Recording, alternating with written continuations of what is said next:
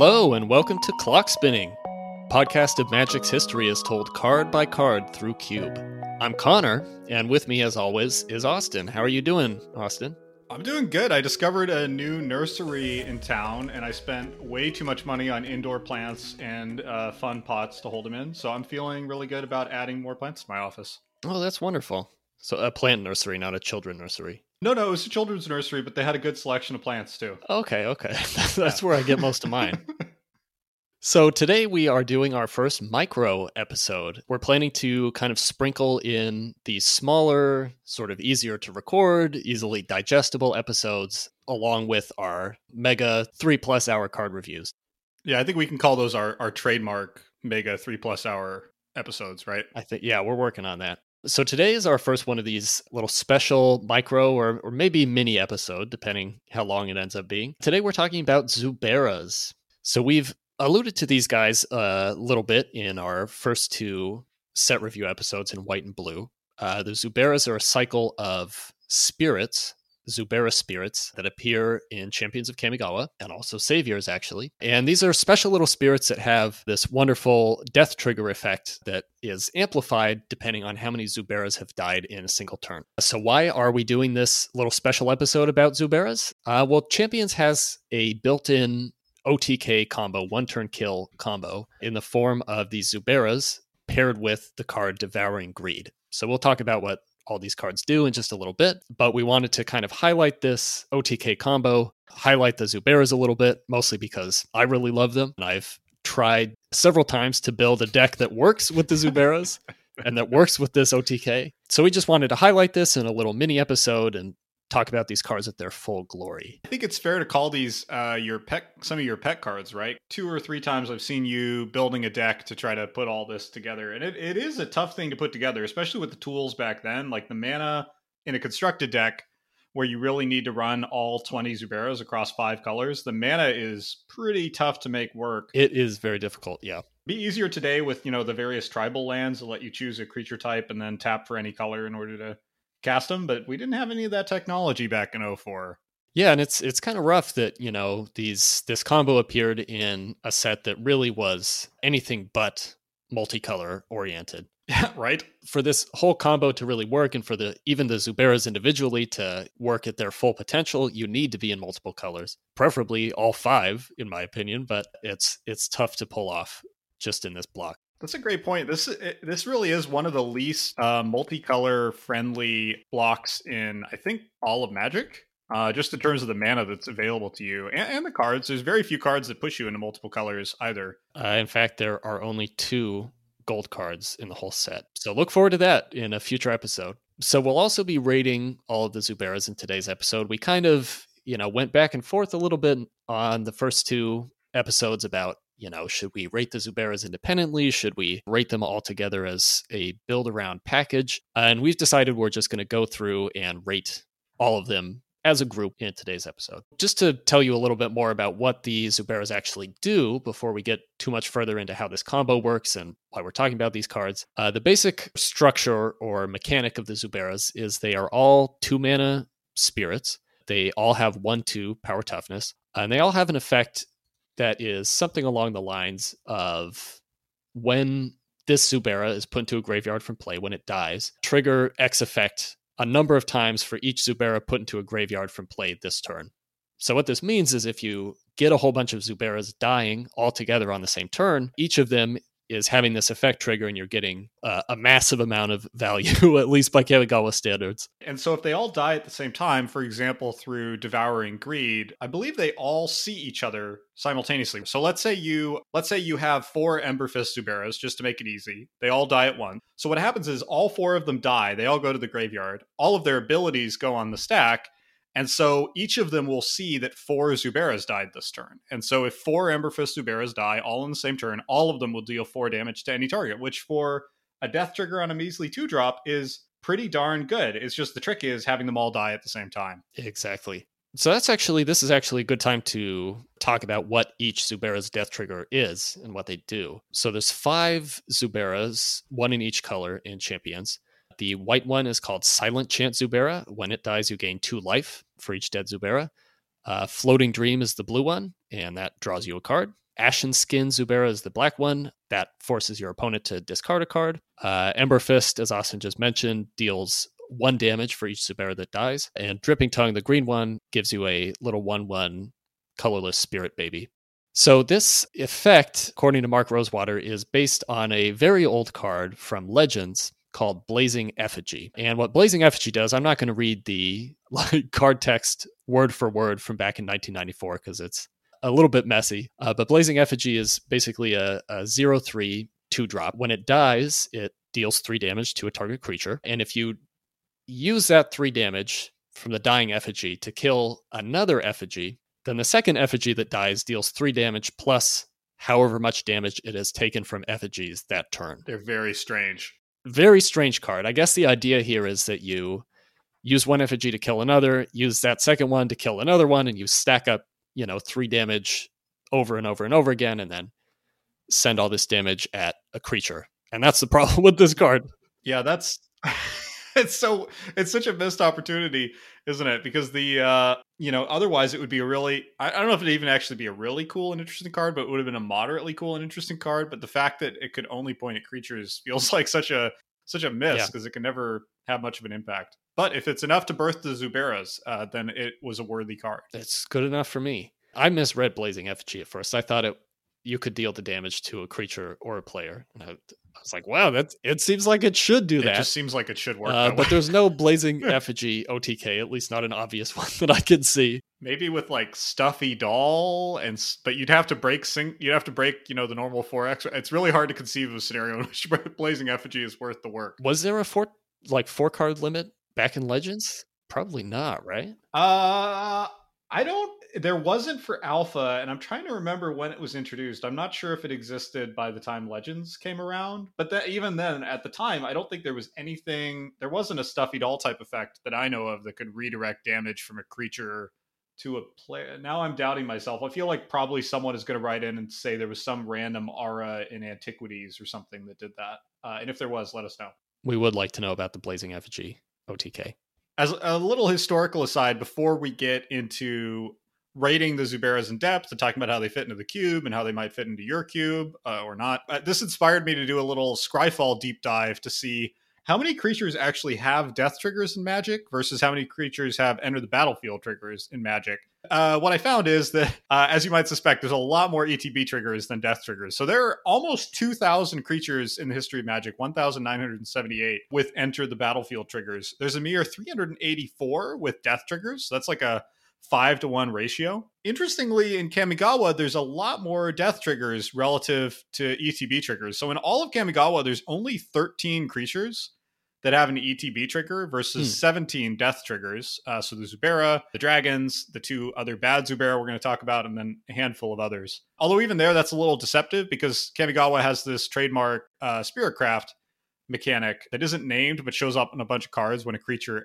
or when a spirit uh, enters the battlefield or a arcane spell is cast. So even in Kamigawa, it's a little distorted. But anyway, I just thought it was interesting that typically you see many, many more ETB triggers than death triggers, but in Kamigawa, not so much. That is kind of unusual. And we've sort of referenced this a little bit in the first couple of episodes that there just are not you know, we were seeing these cards that would sort of let you bounce spirits back to your hand, or that white card, Hikari Twilight Guardian, these effects that sort of seem to suggest that there's going to be some sort of enter the battlefield type effect that you're trying to pull off. Yeah, otherworldly journey. Yeah, yeah.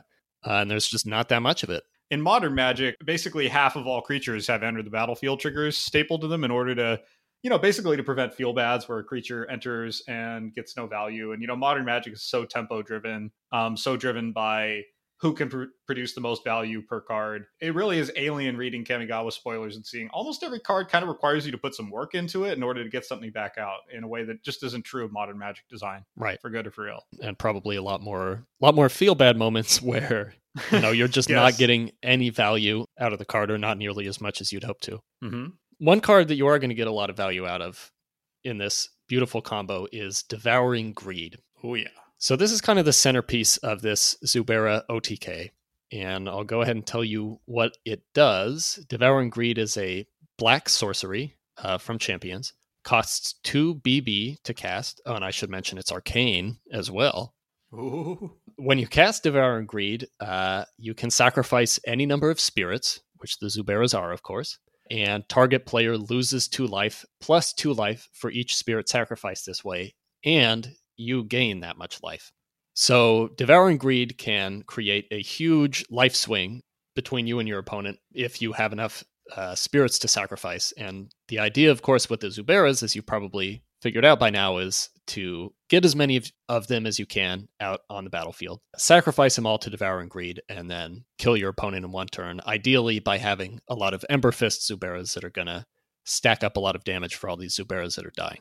It's just so much value. So much value, so much life for you, so much lost life for your opponent. And that is the combo, basically. Devouring Greed is also just a great card on its own. And we're going to talk about it a little bit more in the next episode, I think, when we do our sort of full review of all the black cards of Champions of Kamigawa. It has a special place for me paired with the Zuberas because I tried so hard back in the day and more recently too to build a Zubera deck that actually worked with Devouring Greed. There are some kind of interesting popper Zubera decks out there that you can see now that do not use Devouring Greed. They kind of rely more on what's the word I'm looking for? Sort of smaller scale sacrifice effects. Some of these decks have Viscera Seer in them, you know, to get some scry value. And basically, the idea there with these decks is to just kind of let you sacrifice these Zuberas at will, which is also a cool idea. But there's just something about this hope of mine to set up a field with a whole bunch of Zuberas on it, sack them all to Devouring Greed, and then just take your opponent from 20 to 0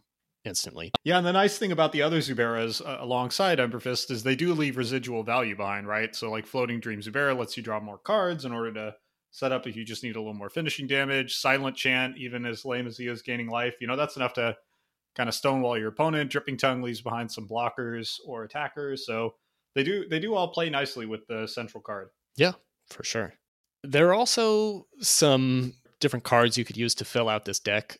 Obviously, there are many throughout Magic's history that would let you sacrifice these spirits in various ways, but some of the other kind of possible cards that you could throw into this deck, because uh, having 20 Zuberas and four Devouring Greeds is obviously not going to give you a full deck. So, some other cards that I was kind of thinking about and looking at uh, just within Kamigawa block uh, our Eerie Procession, which we talked about last episode. Blue spell, which lets you search your deck for an arcane spell. You would use this to find the Devouring Greed.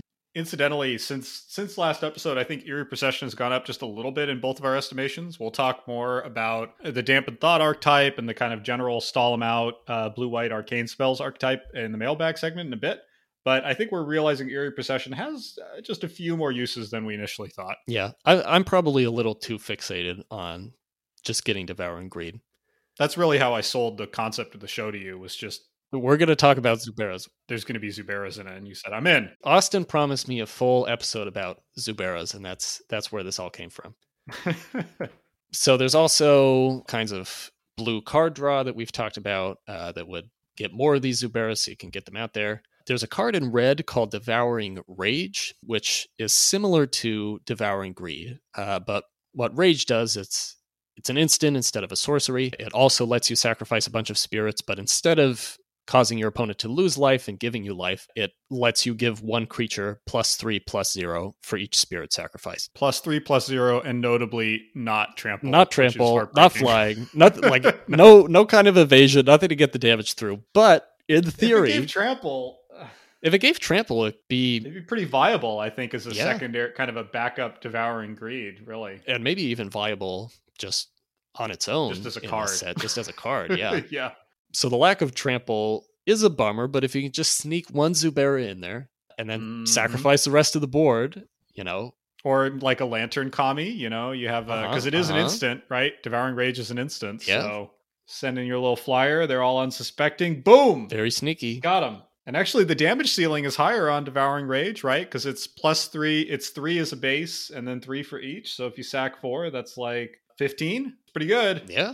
Boom. What else do we got here? He Who Hungers is a black legendary spirit that lets you sacrifice other spirits. With an amazing name. Great name. One of the best names in this set, I think. But He Who Hungers, he lets you sacrifice a lot of Zuberas with an activated ability that he has. So there's that. I mentioned Life Spinner in here. I'm not sure if this would be worth having, but you could. You're digging deep at this point. I'm, I'm really digging deep to try to make this work. I'm I was trying to find just any kind of card that could fill out this deck that would make it uh, possibly viable. Life Spinner is probably not that card. Do, do you want to read Life Spinner for the hand? I'm sure most of our listeners have memorized Life Spinner. Yeah, I'm sure everyone's very familiar with Life Spinner, but let me pull it up here. So Life Spinner is a 3G for a 3-3 spirit.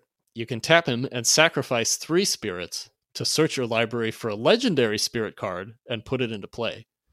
So that you're getting double value off Life Spinner with Zuberas because you can sacrifice three of them, maybe three floating dream Zuberas, draw Whoa. nine cards, and search your library for that legendary spirit. In this case, He Who Hungers. We're not rating Life Spinner this episode, and yet I wish we were because now my mind is just spinning thinking about this hill giant that does something very nifty. Yeah, unfortunately, we'll be waiting a while for him because he's in green and betrayers. So Ah, yeah, painful. we've got Soul Blast, which I think is maybe the next to Devouring Greed, the most effective one. Um, so Soul Blast is three RRR, so six mana, three designated red, instant. As an additional cost to cast this, sack all creatures you control. Deals damage to any target equal to the total power of the sacked creatures. That would be great. I think the triple designated is kind of a deal breaker, but the fact it boosts the damage is really nice. Yeah, I guess I forgot that Devouring Greed still gives you a better rate because these guys have one power. Maybe Yeah. Soul Blast isn't good in this. Yeah. Disregard. the the triple designated is, is a bit of a bummer too in in a deck that theoretically is five colors. It's tough. One last guy I wanted to throw in there was Shimatsu the Blood Cloaked. Also a great name. Some freaky, scary art too. It, it really is, and a demon, which we haven't had a chance to get to yet in the set, but we will very soon. Ooh, that'll be fun to talk about. So as Shimatsu comes into play, you can sacrifice any number of permanents, and he comes into play with that many plus one plus one counters. So this would basically just be an easy way to sack a whole bunch of Zuberas. And you could get a five-five out of it, so you know. And you might get a five five. Oh, and you can stack your lands. That's cute. So he could he could be like a six-six Yeah. before he eats a Ren Spirit. Mm-hmm. Be cool. Some Kamigawa value. Uh, so those are just some potential cards that could fill out a Zubera style deck. Connor. Yeah. Are you ready to reveal the big twist? I think I am. There are two more Zuberas in Saviors. Which I did not know until we started researching this podcast. I had completely missed this, even as a Zubera fan. I didn't know this either until I started making Zubera decks and just, you know, Googled Zubera. And then I saw these two guys and I'm like, who are they? There's two more Zuberas and Saviors, not five more. Remember, the Zubera is a five color cycle in Champions. Uh, but they decided to just throw in two more Zuberas and Saviors one blue one and one red one. And mechanically, these are completely different from the Zuberas that uh, all of you now know and love. They're really bizarre. They are. So we've got. Do you, do you want to read them to us? First up, uh, Rushing Tide Zubera, 2 UU for a 3 3 Zubera Spirit. When it dies, if four or more damage was dealt to it this turn, draw three cards. So it's a 3 3, and if it gets dealt four or more damage while dying, you draw three. And Burning Eye Zubera is very much the same card 2 RR, 3 3 Zubera Spirit. If four or more damage is dealt to it, it deals three damage to any target. So basically, one of them Ancestrals and the other one Lightning Bolts, which seems a little um, asymmetrical, but that's fine. That, I guess they're both the best of the original Boon Cycle from Alpha, so that's fine. Really, really strange design on these. They ask you to put a, a really large amount of work in in a way that you like. They're they're so different from the original Zuberas because I feel like as medium as the original Zuberas are, you at least can control whether they trigger more. Whereas these, you're kind of dependent on your opponent to trigger them. Um, or if you're not, you're probably wasting cards to trigger them. Pretty high value cards to deal four damage. So uh, they're, these two are, are real oddballs. you know the original Zuberas, you're always going to get some kind of value out of them. You know they Yeah. their trigger happens when they die. You may not get all the Zuberas dying that you want to, but you're going to get something out of it. These guys, if you don't create this trigger, if you don't deal four or more damage to them one way or another, then they do nothing. They're just four mana three three, which isn't terrible in Kamigawa, but it's not exciting. It's not great even there. And yeah, the challenge is I think you're that's largely your opponent's call. Like obviously they choose what they block with. Right. So don't block it with a four power creature. And then uh, on defense, you have some input, but they can still just choose what they swing in with and when. So it's just really hard to see how you set either of these cards up. And without that, they are um, hill giants with two designated mana and their mana cost, which is uh, which is tough. I'm extra frustrated about Burning Eye Zubera, not only because it doesn't have the Ancestral Recall attached to it, uh, like Rushing Tide does, but Mhm. with Burning Eye Zubera, if you're trying to set something up where you're creating some effect where you kill your own Zuberas and you know trigger it, think about Burning Eye Zubera. You have to pour four damage into it to deal three damage to target Right. creature or player. Right. If you were the controller of the damage coming in, you would just want to send it at someone else, not your own creature. Unless it was with burning effigy, Connor, in which case this could allow you to deal three, the three you could have dealt with burning effigy to a player, actually to a player, or blazing effigy. Okay, yeah, yeah, yeah. No, you, but you would need two two blazing effigies, No, no, because they deal three, so you could kill your blazing effigy. but you need to deal four. Oh no! Oh, you're Go right. ahead. Yeah, Oh boy.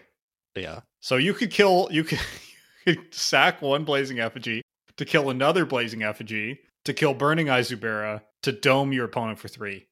That's value right there. That's a that's a lot of value. I mean, you're eight mana, three damage. Sounds good to me.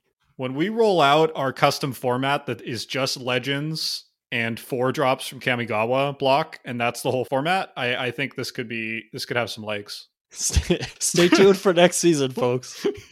we'll do a special season just on that. So I've I've just about had enough of these two guys, but it one last thing, it is kind of interesting that they are mechanically closer to the original effigy. You know, they their Mhm. trigger relies on them taking damage instead of just dying, which Mhm. is how that original blazing effigy worked. But yeah, they're just they feel like knockoff Zuberas to me, and it's disappointing that they don't have the same effect as the original cycle. They're only in two colors for some reason. They don't have the same, you know, two mana, one two ratio that the originals do. So I just sort I wonder why they were in here at all. Yeah, knockoff is a good way to put it because they really they really do feel like you, you know you're walking down an alleyway and someone goes, "Hey, hey, I got a Zubera. You interested?" That's totally legit. It's an official Zubera. You know, like they just yeah, they really and, do and you can't you can't remember what the names of the the actual Zuberas are. You're like, oh yeah, I've been looking for some Ember Fist Zuberas, but he goes, hey, I got some Burning Eye Zuberas, and you go, oh, Yeah, that sounds was right. that it? That seems about right. Yeah, yeah, and it does some when it dies, right? He's like, "Yeah, yeah, I got you, pal." so Connor, can can this one turn kill before we get into rating each of the Zuberas, like what do you think of this one turn kill? Is this you've had a lot of experience in your life trying to make make this work. What do you think? I think it probably cannot work in our cube. The The idea of having a deck that is in more than two colors, or you know, that does anything more than splash into a third color, I think is going to be very difficult in a Kamigawa cube, just because there is so little fixing. Yeah, although we, we talked about when we get to our mana episode, we're we're strongly considering dipping outside of Kamigawa block for the fixing because there just isn't any in the original Kamigawa.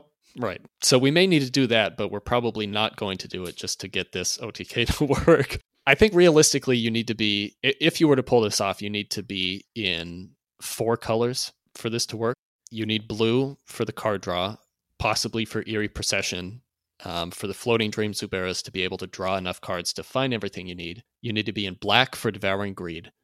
Uh, you need to be in red for the Ember Fist Zuberas, which give you that extra damage on top of Devouring Greed that you need to pull off the OTK. And I think you also need to be in green, mostly for Kodama's Reach and maybe Sakura Tribe Elder to get the little bit of fixing that there is in this set. hmm And and a lot of the soul shift best soul shift creatures like forked branch Garami also sit in green, which are which are nice with the Zubera. That's true. I, I really hope that at some point we'll be able to pull this off in the cube. And we're we're about to go through and kind of rate the Zuberas individually. So it's it's possible you could put this together, but I don't think that we should view them as as sad as this makes me, I don't think we should view them as sort of a big build around package that live or die together. I agree. I, I think the good news is that many of them are pretty okay on their own, and Devouring Greed is certainly okay on its own. And so I think we can allow you and other drafters to chase the dream without, you know, just cluttering the cube with otherwise unplayable cards. I don't think they're great card. Well, I think one or two of them are actually genuinely quite solid, but you know, they're not embarrassing either. None of them are totally embarrassing. So should we uh, go ahead and go through and just rate all seven of these Zubera? We'll skip ahead a little bit to Saviors to rate those two knockoff Zuberas. Okay, let's kick it off with Silent Chant Zubera. Yeah, so I have Silent Chant probably as an instacut. I think it's the weakest of the five OG Zuberas on trigger. Gaining two life isn't terrible. If you can trigger multiple of them, it's actually not bad, but it's it's definitely it's the only one that doesn't have any kind of card advantage or board impact uh, when it dies. Mm-hmm. I think it's also, as you were saying, the only color that you don't need in this deck really is white. Otherwise, like white doesn't bring that many spirit craft triggers. It doesn't really bring soul shift to the party. You know, there's not a lot of reason to run white on its own. It doesn't really support what the rest of the deck is trying to do very much either. Yeah, that's a good point. I'm a little bit more favorable toward Silent Chant, and not only because it's a Zubera. I Mhm. think that the two life gain could potentially matter in a format that we think is going to be as grindy as this probably will be. Being able to get a couple life, potentially amplifying that even more if you happen to have multiple Zubera out, could matter. You know, we really loved Candle's Glow. The idea of Candle's Glow is, you know, stall out card based on the life gain that it can give you. I, I think there's like just enough value to Silent Chant being a spirit, being a two mana one two, which can trade with a surprising number of things in Kamigawa. There are so many creatures that have just one toughness for some reason, and getting that little bit of life, I feel like it's a meh. It's a bo- it's a bold call trying to raise this guy all the way to May. I'm fine, including A bold meh. including one or two of them to start. Uh, I feel like it's two. I feel like all of these, including one of them, is just weird. It just sends a false signal. Yeah, I do think it's the least likely the five to make the grade in the long run. I think that's probably right. Should we say two at meh for now? Yeah, that works. All right. Okay, next up we have Floating Dream. As a reminder, this is the blue one, uh, and you draw cards when it dies for each Zubera. I think this is probably the best of the five.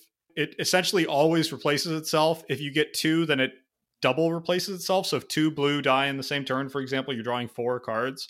It also helps support what the blue deck is trying to do natively, which is to say stall out until you could start either overwhelming with Dampen Thought or the foggy effects or go over the top with spiritcraft triggers so i think this one is the best of them maybe the only one i'd pull all the way up to playable yeah i'd say it's playable actually I'm not sure if I would say that I think it's the best one, but I do think it's very solid just on its own. Blue does not have a lot of great creatures, as we saw in our last episode. And I think just like a two mana one two that replaces itself is enough on its own with the possibility of extra value.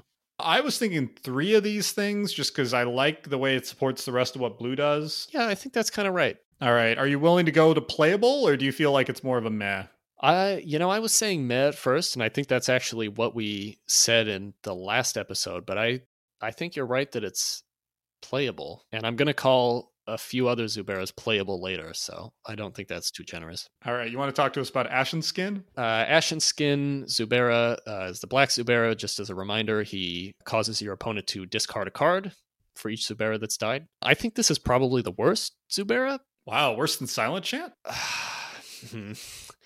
I okay. The the problem is for me with Ashen Skin is I I think I tend to overrate discard effect. Like it always seemed from from the moment we started playing Magic, I felt like discard is you know very powerful, very frustrating for your opponent. Uh, you're keeping them from playing something that they have been holding for a long time, maybe, or you're denying them a land that they really need. But the fact that Ashen Skin probably comes into the game pretty early when your opponent still has a large hand and you have no control over what they discard, I think makes him kind of of limited value. I'm inclined to agree. I also feel like discard effects where your opponent chooses what to discard are usually less good than they appear. You know, you think of Mhm. like Mind Rot, and you know, Mind Rot's fine. We're going to talk about a Mind Rot card, I believe, in the next episode, but it's never great.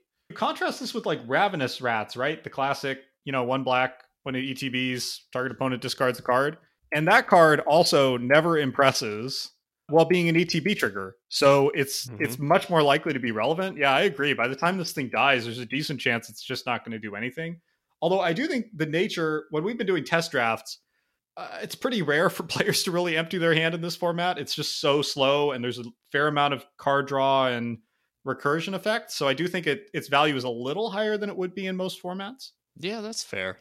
That said, like the fact that this is a death trigger instead of a ETB type effect, that does give your opponent even more control over it. So if Yep. if they're really scared of that discard, you know, they can try to play things out of their hand as much as possible before they kill the Ashen Skin. It's hard to Right. it's hard to see the situation where they're going to be that terrified of this two mana one two. Like a lot of discard effects are, you know, a sorcery that will force your opponent to discard and that they can't really see it coming. But with Ashen Skin, like he's sitting there, they know the discards come in at some point and they have some power over when that happens. This is also the one that benefits least, I would say, from uh, the fact that you can get uh, triggers that uh, increase in importance the, or impact the more Zubera die. You know, right.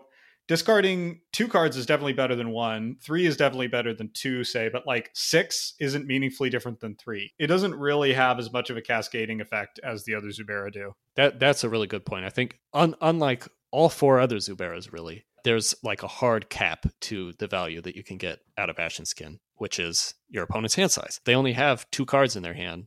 You're not going to get that much value out of forcing them to discard four. Whereas every other Zubera, there's kind of no limit to how much they can do for you, how powerful they can be. Yeah, although admittedly, if you're stripping your opponent's hand, that always is a good feeling. Maybe I'm over rotating on that. Sounds like we should probably settle around meh on this guy. Yeah, I think the fact that he happens to be in the same color as Devouring Greed spares him from like the Executioner's Axe, which I otherwise might give him, to be honest. And actually, actually, aside from the Devouring Greed combo, just being a spirit in black, which does have a lot of soul shift, does I think have more value out of getting spirits and having spirits die, bringing spirits back, I think that bumps him up just a little bit too. Yeah, we should also we haven't talked about the art for each of these, and I don't think we have to, but this one, for my money, has the best art of the you five. So? It's, oh yeah, I think I like how creepy it is. I like that it's fairly dynamic pose. I don't know. I just think it looks really cool. Yeah, he he does look like a real creeper in this art. Yeah. Who's your favorite art? Just as an aside. You know, that's a good question. I actually like Dripping Tongue quite a bit. Uh, it's definitely the grossest name, but you know who doesn't like a dripping tongue? Kind of the grossest art for my money. Yeah, big long tongue is freaking me out. He's uh, yeah, he's sort of this sinewy, viney humanoid type figure. All the Zuberas are vaguely humanoid, and he's got a real long tongue coming out of his head. It's it's a little bit like it reminds me. I don't know why it doesn't look that much like them, but it reminds me of the Demogorgon from Stranger Things. Where'd you rate this? I have it as kind of a two X meh. Yeah, I think that's right.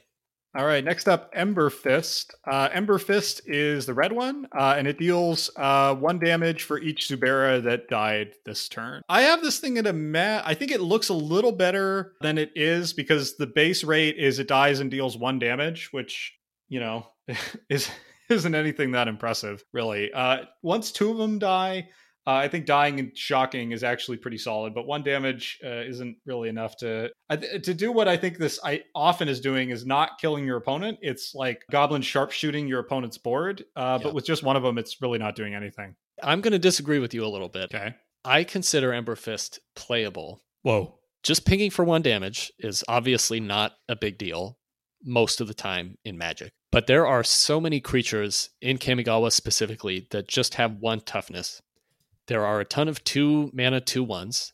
There are some cards, uh, like one we'll talk about in the next episode, that are six mana four ones. I mean, those are those making the grade though? uh, they may not make the grade, but there are a ton of one toughness cards. You're right. It's ninety. There are ninety-seven creatures with one toughness in the block. Yeah, so that that's like close to a sixth of all the cards in the block. Yeah, let's see what percentage of all creatures that is. So there are 336 holy cats. There are 336 creatures in the block, which means 28% of all creatures in the block have one toughness. Wow.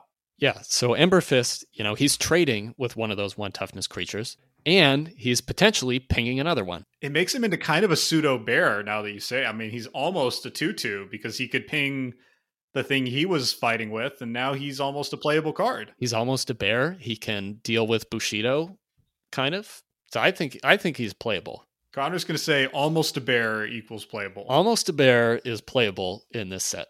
Okay, and how many do you want to run? So I said three, but I I feel like two is probably right. I'm fine with two. We'll talk about it when we get to red. Red is maybe the weakest color in this set, and I suspect Emberfist might actually kind of outperform there. Um, but I'm fine leaving him at two to start. Okay, let's do that. And you want to call it playable? I do want to call it playable. All right. All right. Our final Zubera then. Uh, my favorite artistically is Dripping Tongue. This is the green Zubera. When it dies, uh, you get a 1 1 spirit token for each Zubera that died that turn. I think this is also playable. For similar reasons to Emberfist, just having another creature on the board, especially another spirit, creates some value. This also triggers. Oh no, I guess it wouldn't trigger when you play a spirit or arcane spell. Yeah, Spiritcraft is when you play, right? Not when one enters. Yeah, when you play, yeah, that's a bummer. I still think this is playable though. It sort of replaces itself. This is probably the number two Zubera for me. I still like Floating Dream best just because it's guaranteed to get. It's not. I mean, I guess they're both guaranteed to get something back, but I just love drawing cards so much. I know you do.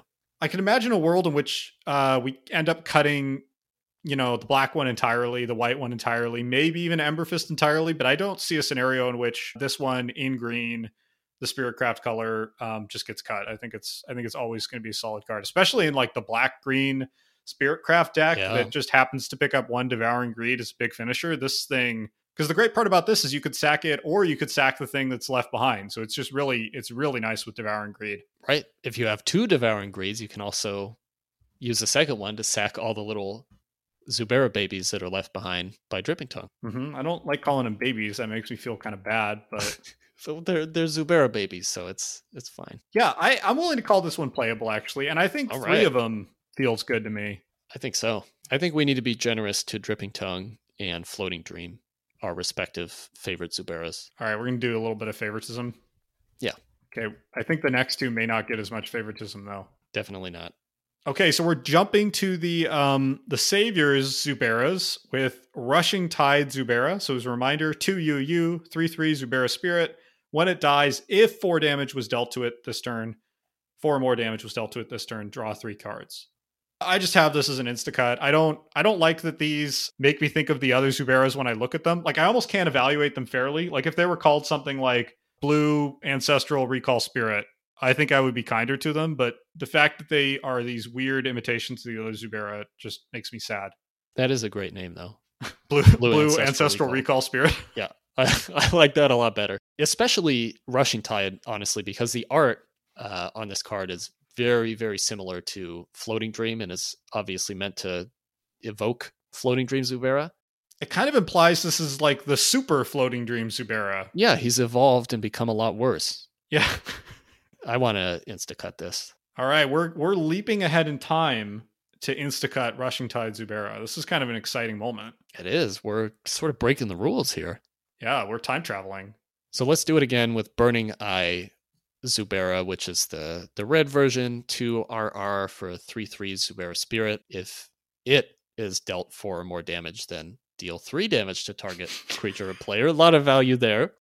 the four versus three is just like salt in the wound every time. Uh, it really is. Yeah, this is an insta cut for me. I mean, the rushing tide, at least you feel like you get an ancestral at the end. It's not that lightning bolt is bad, lightning bolt is great, but it doesn't have the same kind of magnetic attraction as draw three cards. You know, with both of these, there just are not that many big creatures in this block. Yeah. Like, there's not that many things that are going to deal four or more damage to these Zuberas. Even if I could set aside the fact that they're knockoff Zuberas, which I can't, I don't think they're very good. Yeah, let's let's just cut both of both of these knockoffs. Get them out. Now that we've talked through all these Zuberas and the the place that they have in our cube, do you think that the Zuberas have any place in a non Kamigawa themed cube? Uh maybe, I think is the answer. I think I think if you're running a lower power cube, particularly a lower power cube with a lot of synergy, I think you could. None of these see very much many uh, very much play. Looking at Cube Cobra, uh, Floating Dream gets the most, appearing in 196 cubes, uh, and it's downhill from there. Dripping Tongue in 179, Ashen Skin in 172, Ember Fist and 157, just 136 for the white one. Silent Chant, uh, and then our Saviors ones get into 103 and 91 cubes, respectively. Uh, and I should say all of these numbers are including our cube a couple of times because uh, we have this cube and a backup version that shows the original. So we're, we're inflating the numbers a little bit. we're artificially inflating the numbers. I think you could, but you probably wouldn't, is my answer. I think on their own, Floating Dream and Dripping Tongue, like we talked about, sort of stand apart as cards that would be pretty reasonable to run in most cubes that have a lot of uh, sacrifice synergy. I think the problem with that is they have this weird trigger that's kind of hard to read and understand. And it, particularly if you're in a traditional singleton cube where you're not running multiples, I think it would just send a really bizarre signal to the drafter. So like floating dream, I think in a lot of cubes would be lower power cubes could be okay as like a two mana one two that replaces itself on death. But I think the weird trigger is just going to result in strange experiences for your drafters, which is both the attraction of the Zubera and I think also is the reason they see such little play. Yeah, that's a really good point about creating confusion. Like, I think when you're crafting a cube, you want to be very thoughtful in the cards that are included and think about, you know, what message are they going to be sending as people are drafting? What sort of archetype are they suggesting? What other cards in the cube are they going to go well with? And with our cube, where we're limiting ourselves to this specific block, a lot of those things, a lot of those questions kind of answer themselves.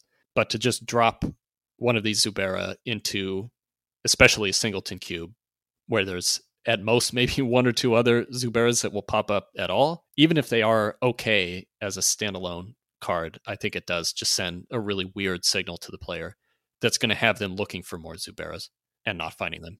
I, do think if somehow you're running a unusual low powered cube that allows multiples and has a good amount of graveyard synergy, I think Floating Dream and Dripping Tongue could pretty easily make the grade in that kind of cube, and I think the others are okay-ish. It's just I, I think apart from apart from Kamigawa block cubes, I suspect there's not a lot of other cubes that meet all these other specific criteria. Yeah. All right, I think that takes us to the end of the Zubera segment. Unless Connor, is there anything else you wanted to cover with uh, these pet cards? You know, I I think I've said all I want to say about them for now, at least.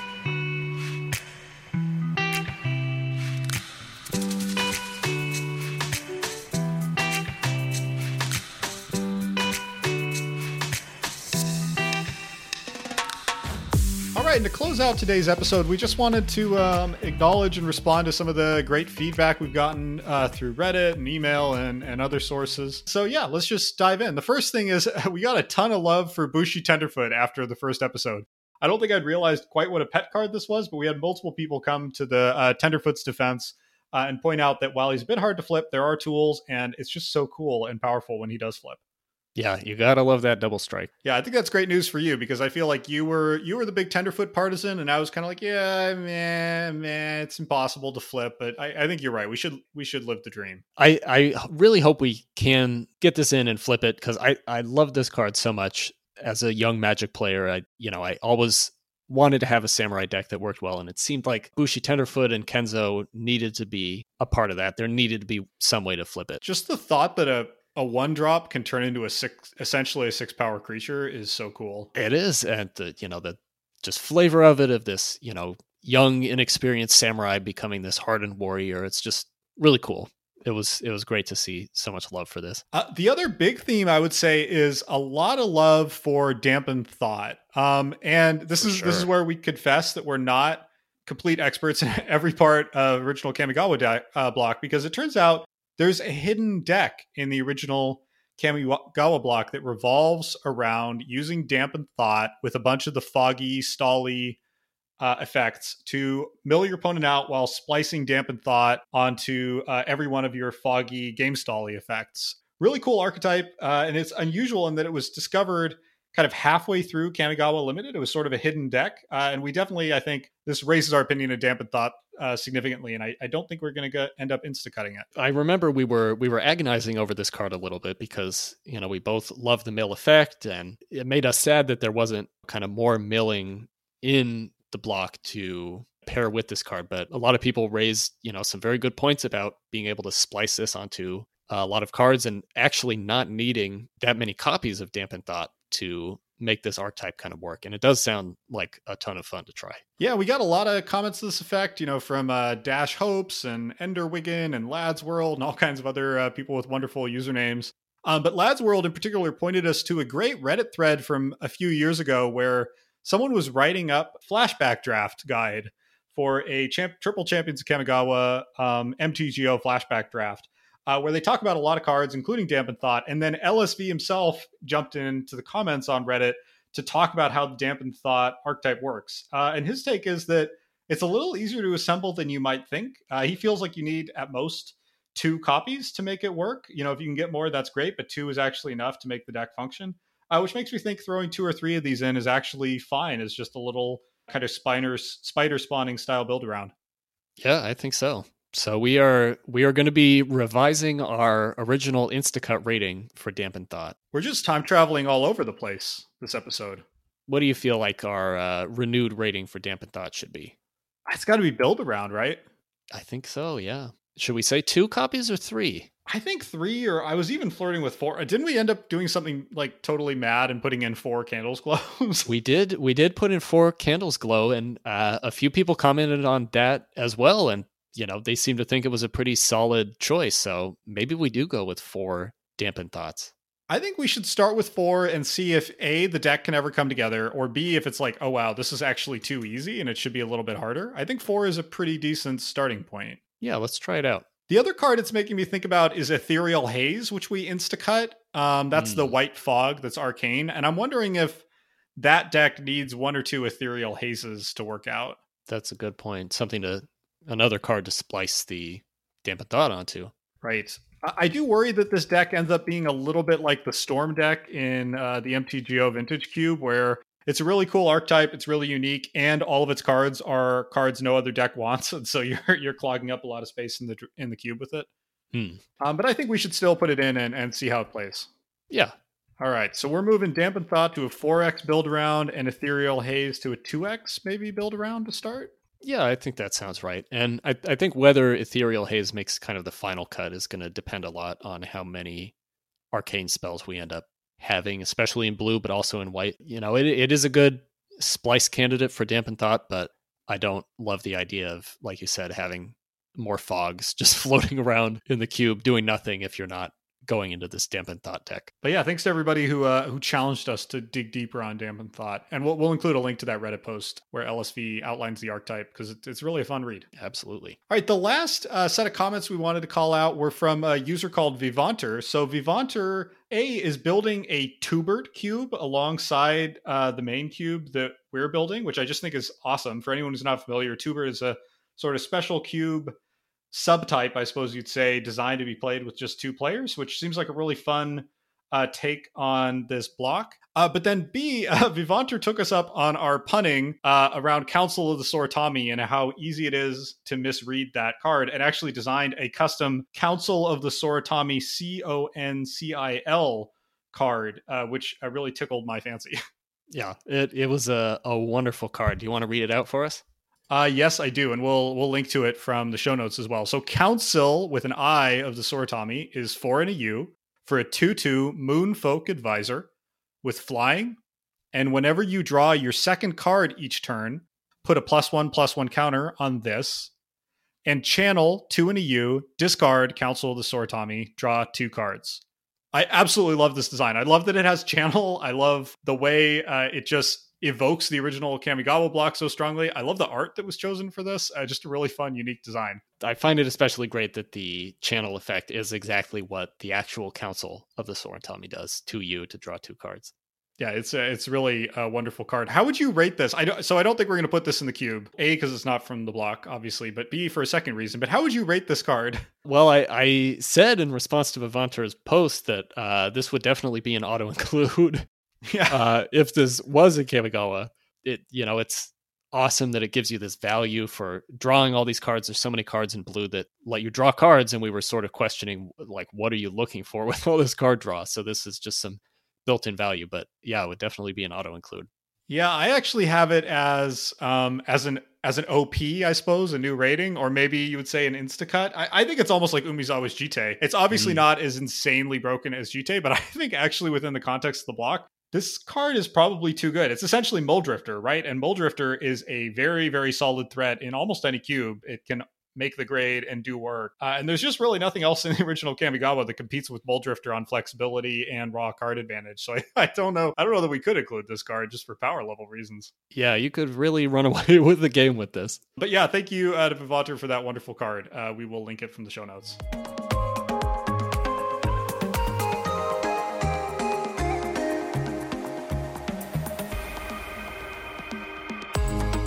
Think it's time now for our chant to fall silent. oh no. As this episode turns into a floating dream. Oh. Oh. But on next episode, we'll be looking at the black cards of Kamigawa. So we'd like to invite anyone listening now to just take a look at the spoiler and send us your thoughts if there's a black card that you really love from this set if there's you know some thoughts you'd like to share with us before we record that episode feel free to you know shoot us an email leave a comment on Reddit, and we'd love to highlight those comments as we discuss the cards. If you have any other feedback, any thoughts, memories to share with us about any of the cards or topics that we talked about today, feel free to email us at clockspinningpodcast at gmail.com. So until next time, I'm Connor. And I'm Austin. Thanks for listening.